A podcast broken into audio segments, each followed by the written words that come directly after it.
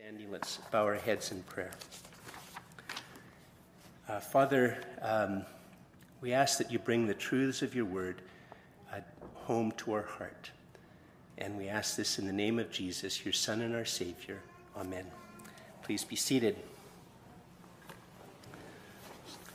So, uh, I discovered that I have a four year old granddaughter who is a uh, profound systematic theologian o- over the Christmas holidays.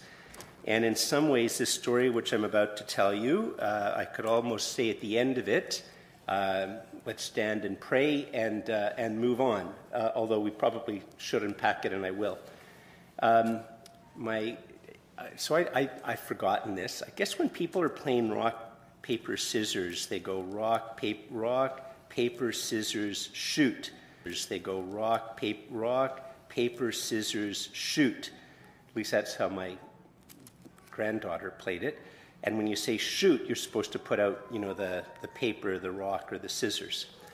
So uh, my young granddaughter is playing this with one of her older siblings, and um, and my son is sort of watching them in the mirror uh, as they play, and they're giggling and having fun. And then the older sibling decides that she's going to play a trick on the younger one. So they go rock, paper, scissors, shoot. And I don't know what it is that my younger granddaughter put out, but the older one did this at her. And she pouted and said, What is that? And the older one said, That's a gun. Guns beat rock, papers, and scissors. So my four year old granddaughter pouted and sort of looked like she's trying to think in her mind how she's going to get her older sibling. So she said, Let's play a game. So you do rock, paper, scissors, shoot. But this time, when they say shoot, the four year old put her hand up like this and yelled, Jesus! and the older child said, What does that mean? And the younger one said, Only the way a four year old girl, sort of being pouty and whatever, can say, That's Jesus. Jesus beats everything. So, in some ways, when we talk about the second coming of Jesus, my four year old granddaughter has summarized the whole teaching right there. Jesus beats everything. Now, having said that, and I could just end it up, uh, we also have to acknowledge, of course, we need to look at the Bible a little bit and see why it's a fair summary. But we need to remember that as, as well, of course, that in our day, uh, saying that uh, we believe in the second coming of Christ is seen as kooky. If uh, I was a stand up quick laugh from the audience, I would just have to come out and say, My neighbor thinks Jesus is coming again. And everybody would laugh. And then he could make, or she could make, or, or me, if, if it's me, it'd be he. Uh, I could make a couple of other little comments, and every one of them around the idea that Jesus is returning a second time, uh, that somehow that will be taken in the air. That everything you would say about that, you wouldn't have to be very funny. You would just have to say it, and the audience would laugh. And that's the culture and that's the world we live in. It's actually sort of funny that, that that's how the world views the idea. And it's sort of funny for two reasons. One is it's scientifically true that the world will come to an end. I mean, this is the uncomfortable truth that is hidden from us. But the fact of the matter is, is according to modern science, a time will come when our Earth will be swallowed up by the sun, and that even if we are able to find some other planet and we're able to go there, at some point in time, the entire universe will cease to exist. That's just, in fact, what science tells us.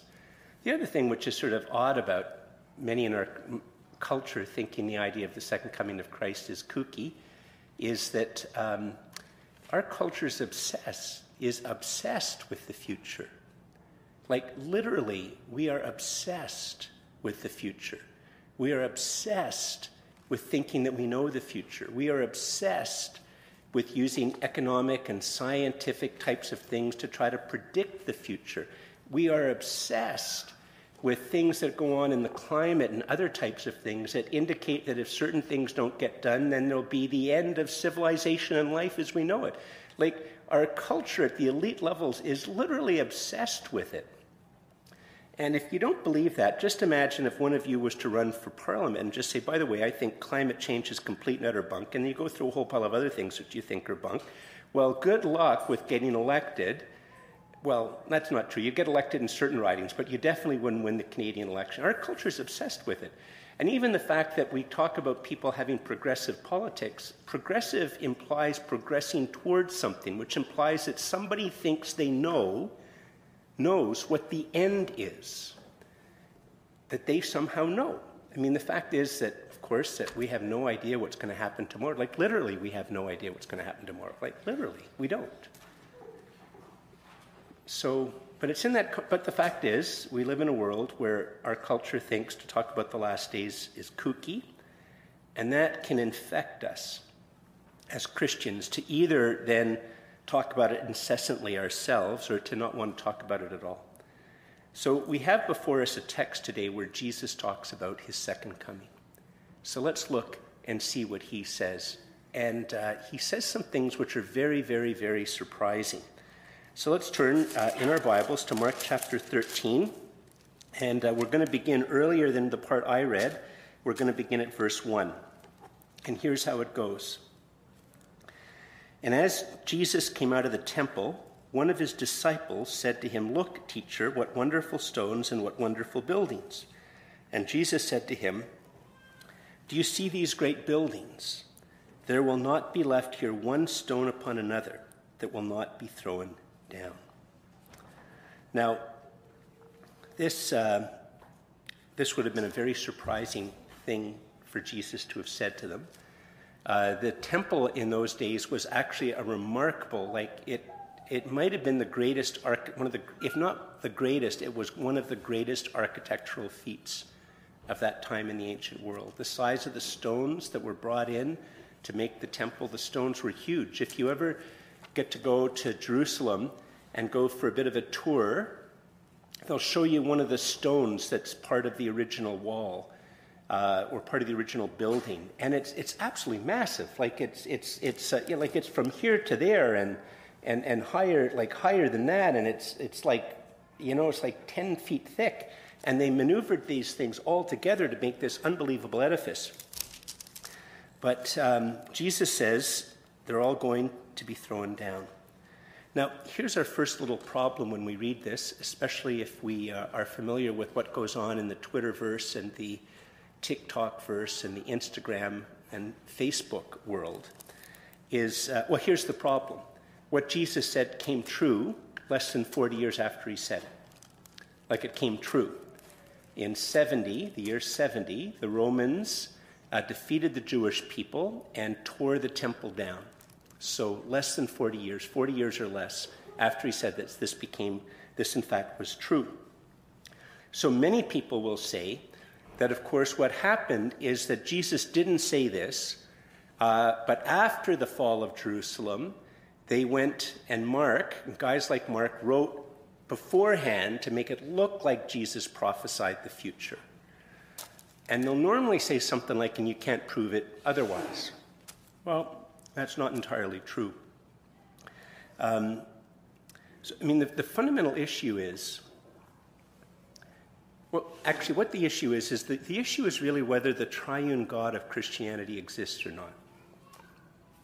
And if the triune God of Christianity doesn't exist, then there's no reason to believe that you could possibly say something about the future that's true.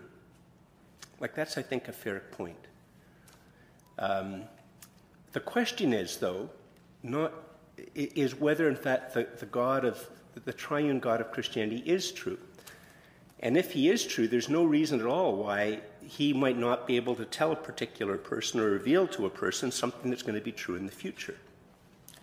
Now, you can't then look at evidence to discuss this issue, but then rule out all prophecies like you have to, if, if you actually want to try to figure out the answer, you have to look at the, the issue. You can't just rule out certain types of conclusions in advance. That's basically not looking at all. And so that, that becomes then the issue. Well, if, if the triune God does exist, then prophecies are possible. And, and what about this particular case? Well, there's two things to be argued for the, the fact that Jesus, in fact, did say this before the destruction of Jerusalem.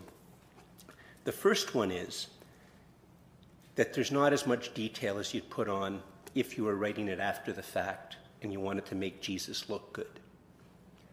You would have thrown in extra details to make it look like he was really just nailing it. And the second thing is, and this is the, the bigger problem, I'm, I, I subscribe to a minority view amongst biblical scholars that, with maybe the exception of the book of Revelation, that everything in the New Testament was written the year, before the year 70.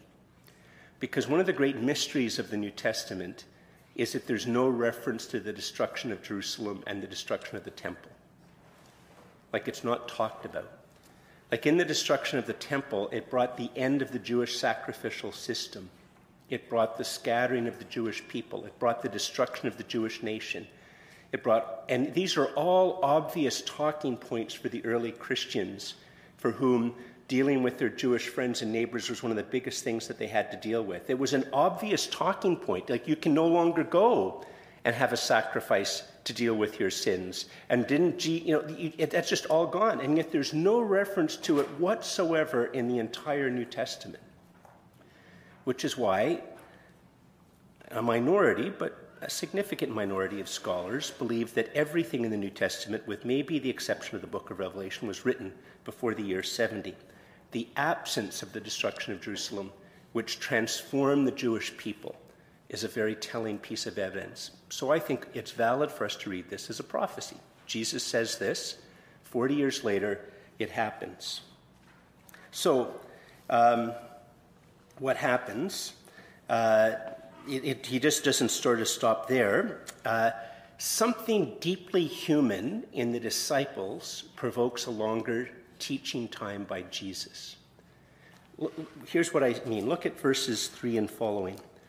And as Jesus sat on the Mount of Olives, opposite the temple, Peter and James and John and Andrew asked him privately, Tell us what are about to be accomplished. Now, as I said in my introduction, we're obsessed with thinking that we know the future.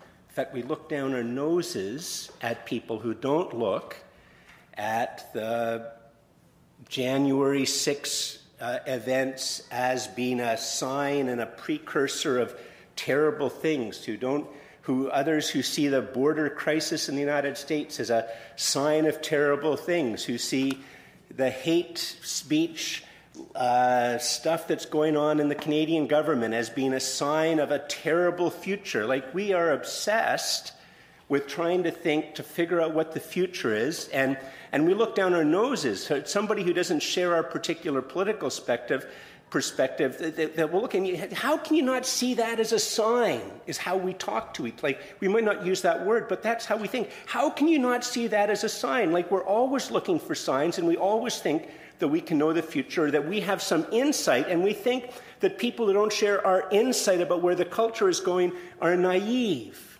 They're foolish. They're you know whatever. Brainwashed by who and pick your bad guy so, what we see here is the normal human thing. A normal human thing. I, I got Jesus here. I'm gonna, he's he's going to tell me when this is going to happen, and he's going to tell me the signs of when it's going to happen. Now, you have to realize that this, this desire for this inside knowledge this takes place on either the Wednesday or the Thursday. Probably the Wednesday. And on Friday, Jesus is hanging on the cross dying. They're asking him this question on Wednesday. And less than and approximately 48 hours later, he's dying on the cross. And I can well imagine that afterwards, they were going, good grief what were, what was, like, what? Like, what just happened? Why were, I mean, they think Jesus is going to go on, he's going to triumph, and, you know, who knows what they thought. Maybe they thought that after he'd conquered the whole world, he was going to knock down the temple, make a, make a better one. Like, who knows what they were thinking.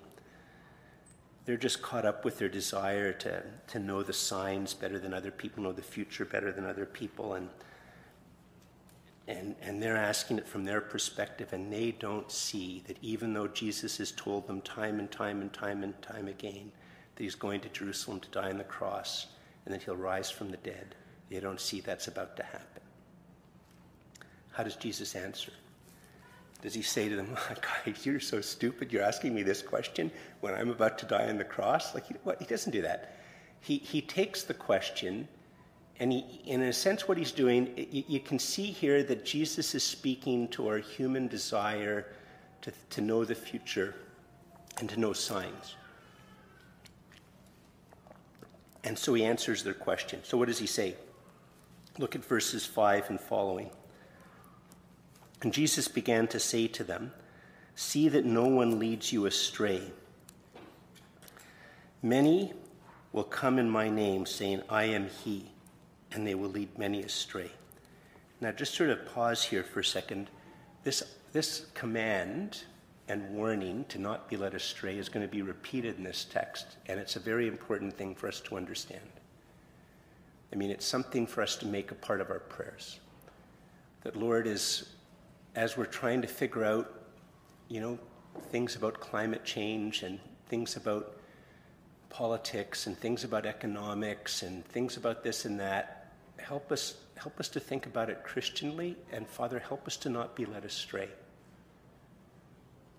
And when it comes to teachings around the second coming of Christ, help us not to be led astray, and help us not to be led astray by false teachers and false prophets and, and idols and lies. Help us, Lord, not to be led astray. It's a very good thing for us to pray. Jesus is, in a sense, telling us you should pray this because you should want to not be led astray.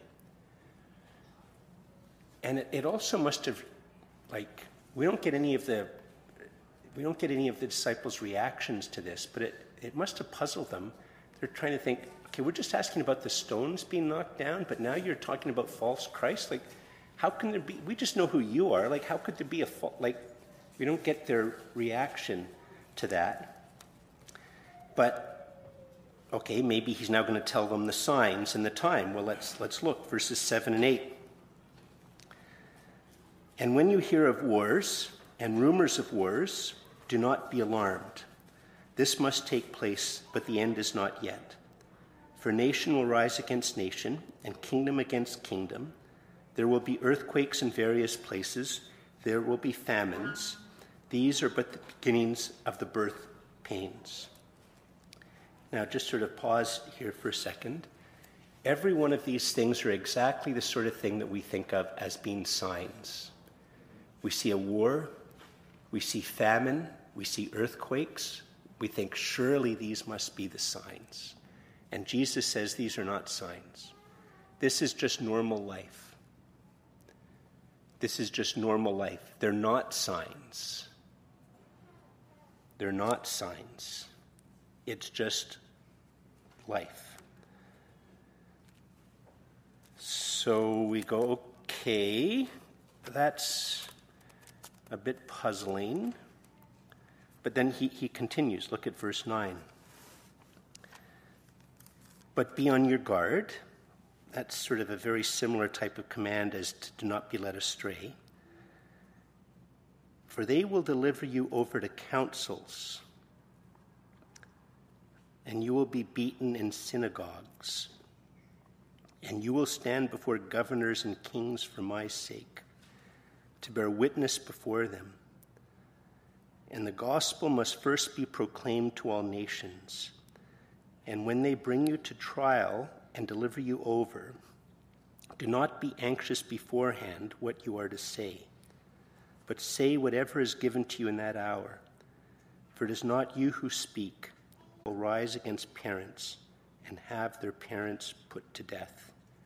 And you will be hated all, by all for my name's sake, but the one who endures to the end will be saved.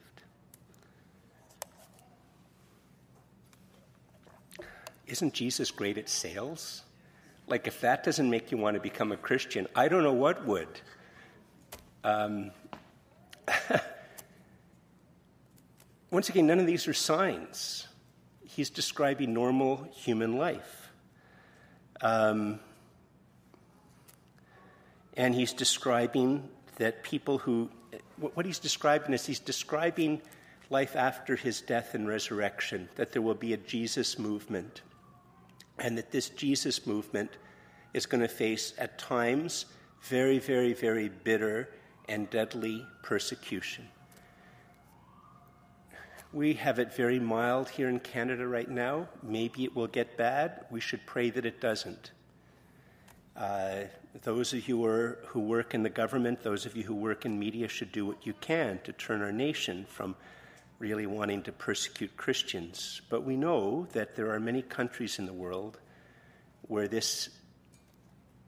Um, you know, I, I, haven't read all of the book, but there's this very profound, profound uh, book called Everything Sad is Untrue. And uh, it's written by a fellow whose mother in Iran became a Christian. In Iran, I think she was a doctor.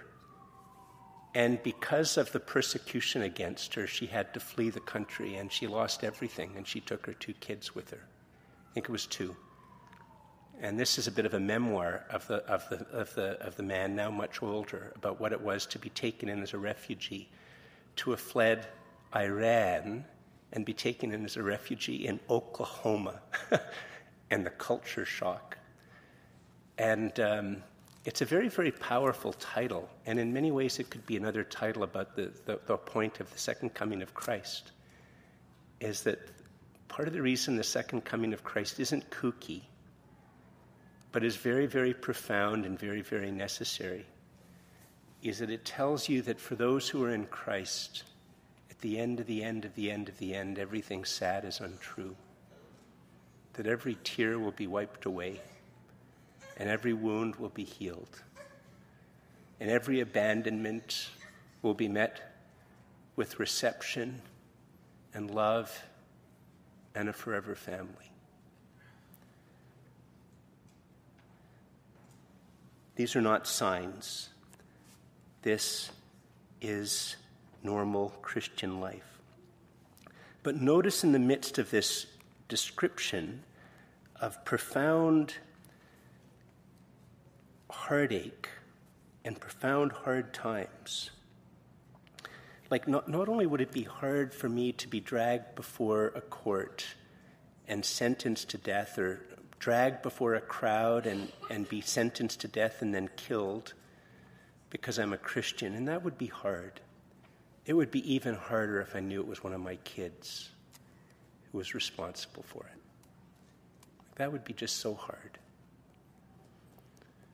Or that it was my brother or my wife who turned me in.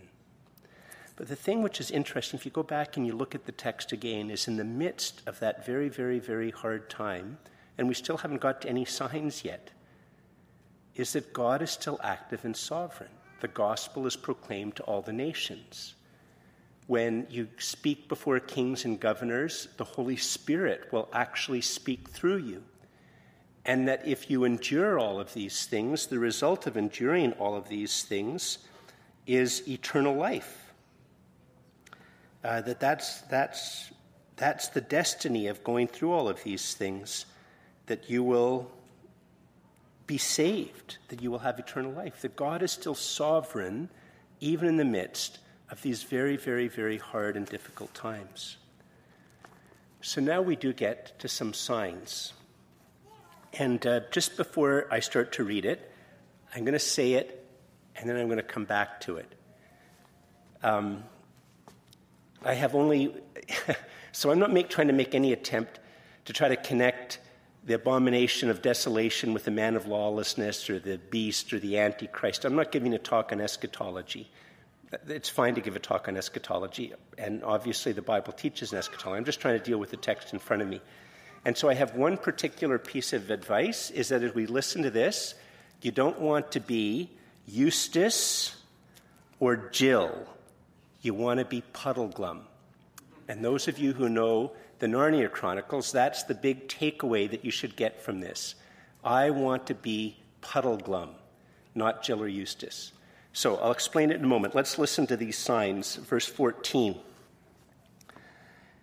But when you see the abomination of desolation standing where he ought not to be.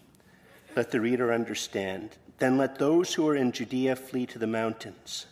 Let the one who is on the housetop not go down, nor enter his house to take anything out. And let the one who is in the field not per- turn back to take his cloak.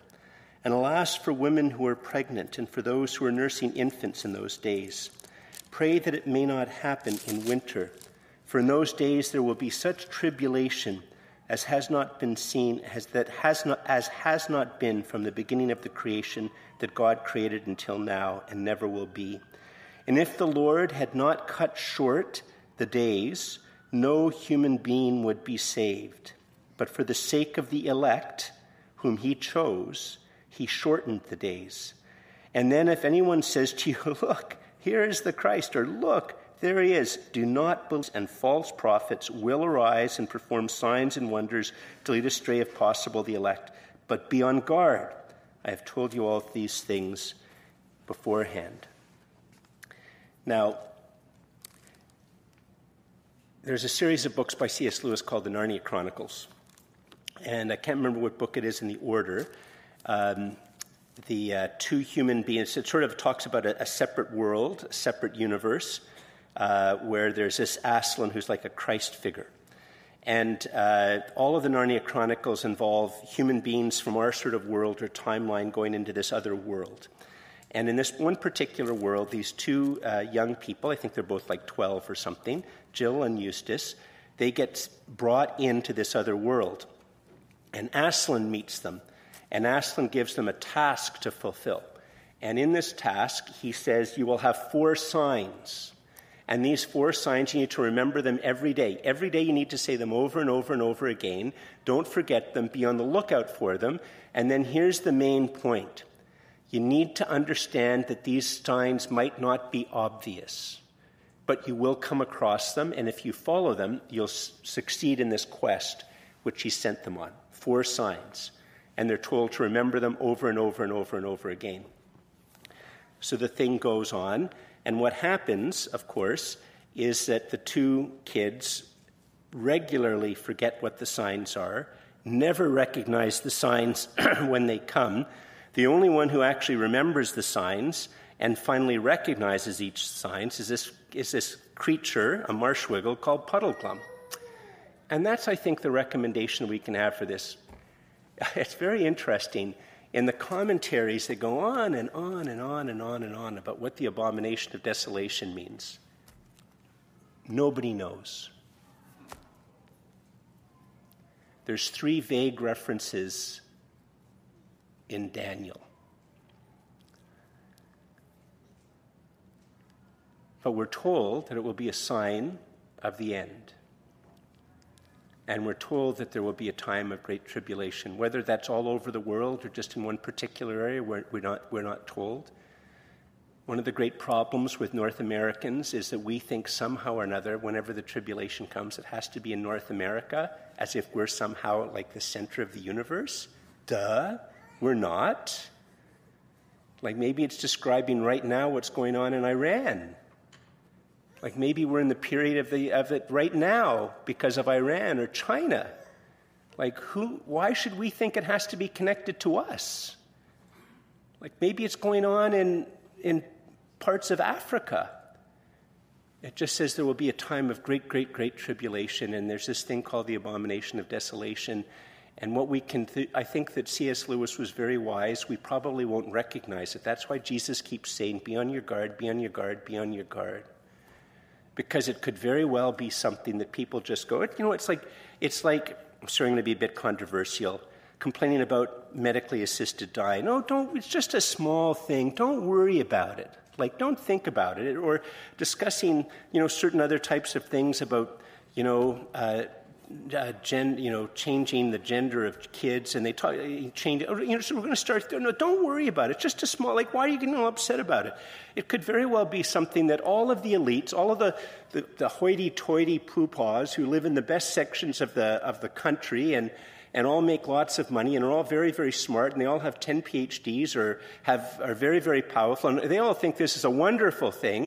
Is pray that I will be Puddleglum and pray that you will be Puddleglum. Remember the signs. Remember them. And by the way, before we go anything any way further, why on earth do we even think about this? Why is it even being talked about and remembered? Well, the, the only reason that any of this is being talked about and remembered is that even though it was said on a Wednesday and on Friday he died on the cross, on Sunday the grave was empty and Jesus appeared alive. And if on Sunday the grave was not empty, if in fact the body of Jesus was still there, we wouldn't read any of this stuff. We wouldn't know about it, nor would we care about it, nor would we think it's important. And if we met somebody who thought it was important with Jesus' body rotting in the grave just after he'd said these things, we'd say, You, you guys are deluded. Like, why do you pay any attention? The guy, it, nothing he said worked out or turned out. It's only the significance of the resurrection of Jesus after his prophecies and in light of the whole history of the whole story of the Old Testament that, that we look at these things and say, the grave is empty. He rose from the dead. He ascended to heaven. And he is the one. He didn't tell us that he's going to come again because he studied the dialectics of history that he's understood the dynamics of technology and science, that he's figured out an algorithm that will show the future. These are things that our culture would like. His only authority is his own. It's an authority of having defeated death, of having risen from the dead. And when he ascended into heaven, he said, I'm going to come back. I will return. And now we get to this other part. And I have to watch my time 24 to 27. And this is just mind blowing. And, and what, what this is showing here, by the way, is showing something that, you see, when Jesus dies on the cross, on one hand, his first coming is to deal with a, a sac, to be a sacrifice for sin. Is he is he is introduced in John's gospel as the Lamb of God who takes away the sin of the world. And, and in all of the Old Testament sacrificial systems, there's always this double thing that goes on where you, you have an animal that's innocent, and in a sense, by touching the animal or offering the animal up, the, the, the bad things in you, the shame in you goes on the animal, and the innocence of the an- animal comes to you. And, and the fundamental purpose of, of Christ's coming is that, that he, he is that, he is God, as God's Son, he is that Lamb of God that God has provided so that when we put our hands in the hands of Jesus, the things within us which are evil and bad go on him, and his righteousness is given to us. But there's something else as well, is that when he rises from the dead, it means that something new has entered our creation, created order. The life of the world to come has come to enter our created our lives to Christ, and we are born again that life of the age to come, that eternal life, enters ordinary human beings like you and me. And when we see these final words, we're seeing is the life of the age to come coming to its final end and breaking apart the life, our life, the life of this age. Listen to it described. But in those days, after that tribulation, the sun will be darkened, and the moon will not give its light, and the stars will be falling from heaven, and the powers in the heavens will be shaken. And then they will see the Son of Man coming in clouds with great power and glory. And then he will send out the angels and gather his elect from the four winds, from the ends of the earth to the ends of heaven.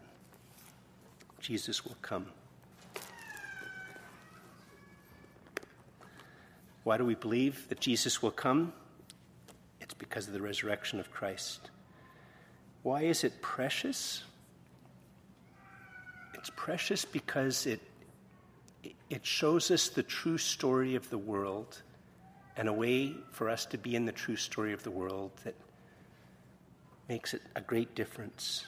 Um, here's what it is like if you read self help books, if you read advice columns, uh, if you sort of just you know pick up what the main lessons of Hollywood and the media, the lessons is that the full human life, the mature human life, is you know win, win, win, win, win, and at the end, win in capital letters. But that's that story doesn't have any place with suffering or for failure And in fact, actually, I think a case could be made that that doesn't even describe the real world. Even if you took, if you mastered every one of those self help books, and so your whole life was win, win, win, win, win, win, at some point in time you die and then you lose. well, who wants to be part of a story that involves win, win, win, win, lose? Lose everything. Show the first diagram, please. You can see this as one of my profound works of art. This is describing the story of the Bible. And I, would say that because of Jesus and what he tells us, it's the true and greater story of the world. And what it's describing is that this uh, God creates all things, he creates things good. And then uh, that's chapter one. Chapter two is the fall. It means that from within this created order, human beings who, in a sense, Adam and Eve are called to be, in a, in a sense, the priests that uh, represent the entire created order, and they representing the entire created order. The only, only man and woman is made in the image of God. They rebel against God. They want to be their own God, and as a result, evil enters, evil and brokenness uh, enters into the human world. And then chapter 3 is uh, what we now primarily know as the Old Testament is that God makes promises and prepares to send a deliverer. And then chapter 4 is Jesus, and Jesus is God keeping his promise. He sends the deliverer.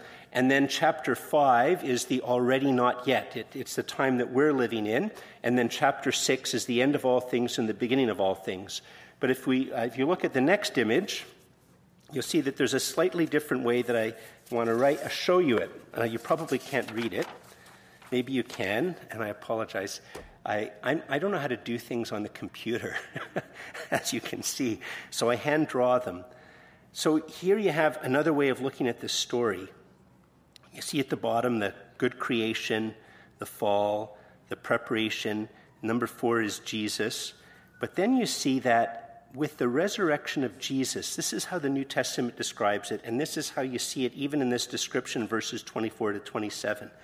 That the, the, the life of the new creation, when Jesus rises from the dead, that's the life of the new creation entering into our created order. And, uh, and, and so we live in this pink area. Human beings live in this pink area. One way to describe it is the already not yet. What that means is this on one hand, I still am part of the old created order.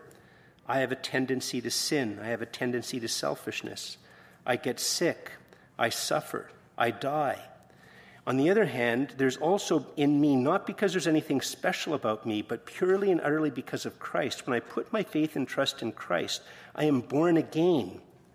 And that means the life of Christ enters into me. That resurrection life enters into me.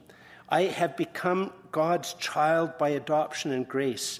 It means that when I die, I don't really die, I just continue uh, into this new heaven and the new earth. It means that um, I have gifts of the Holy Spirit that come from the Holy Spirit. It means I have a new relationship with my Father, that in some ways, some of this new creation already has little tiny glimpses and gleamings within even the lowliest of Christians. But when He comes the second time, then this created order comes to an end, and there will be a judgment of the living and the dead, and the new creation continues on with the second coming into the new heaven and the new earth. So, why is this so precious? See, the Bible is very wise. It tells us that Jesus, in Jesus, what's it like to be a Christian? I win, I fail, I suffer, I win, I lose, I suffer, I fail, I lose, I win, I suffer. At the end, win.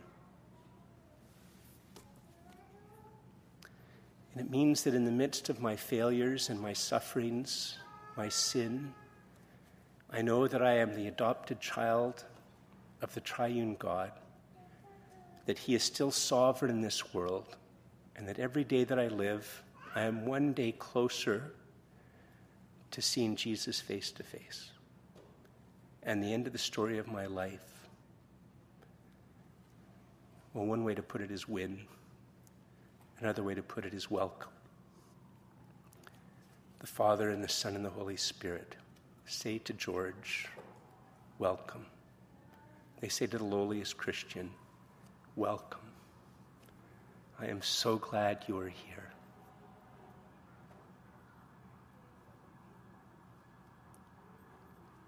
That is the good news of the gospel. That changes how you take risks. Means you can take risks because the final word about you is welcome. I invite you to stand, please.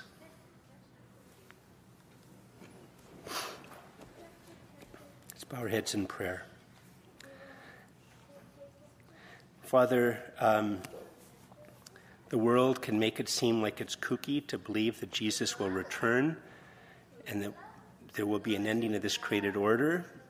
And uh, Father, some of us feel that kookiness um, pressure very strongly, others just like water off a duck's back. We ask for all of us, Lord, that you help us not to go overboard thinking and talking about this, but we ask, Father, most importantly, for most of us, that it become a precious thought to us to know that as your child, by adoption and grace, that every day we live, we are one day closer to seeing you, that we are one day closer to hearing your welcome, that um, you do, as my granddaughter says, you do beat everything. And that when we are in Jesus, we share in his beating of everything. And we give you thanks and praise for Jesus, that his death is for us, his resurrection is for us, and that because we are in him, your final word about us will be welcome. So, Father, please keep these truths precious and make them deep in our hearts. Help us to be unashamed of them, and unembarrassed. Help us not to be led astray. Help us to be on our guard.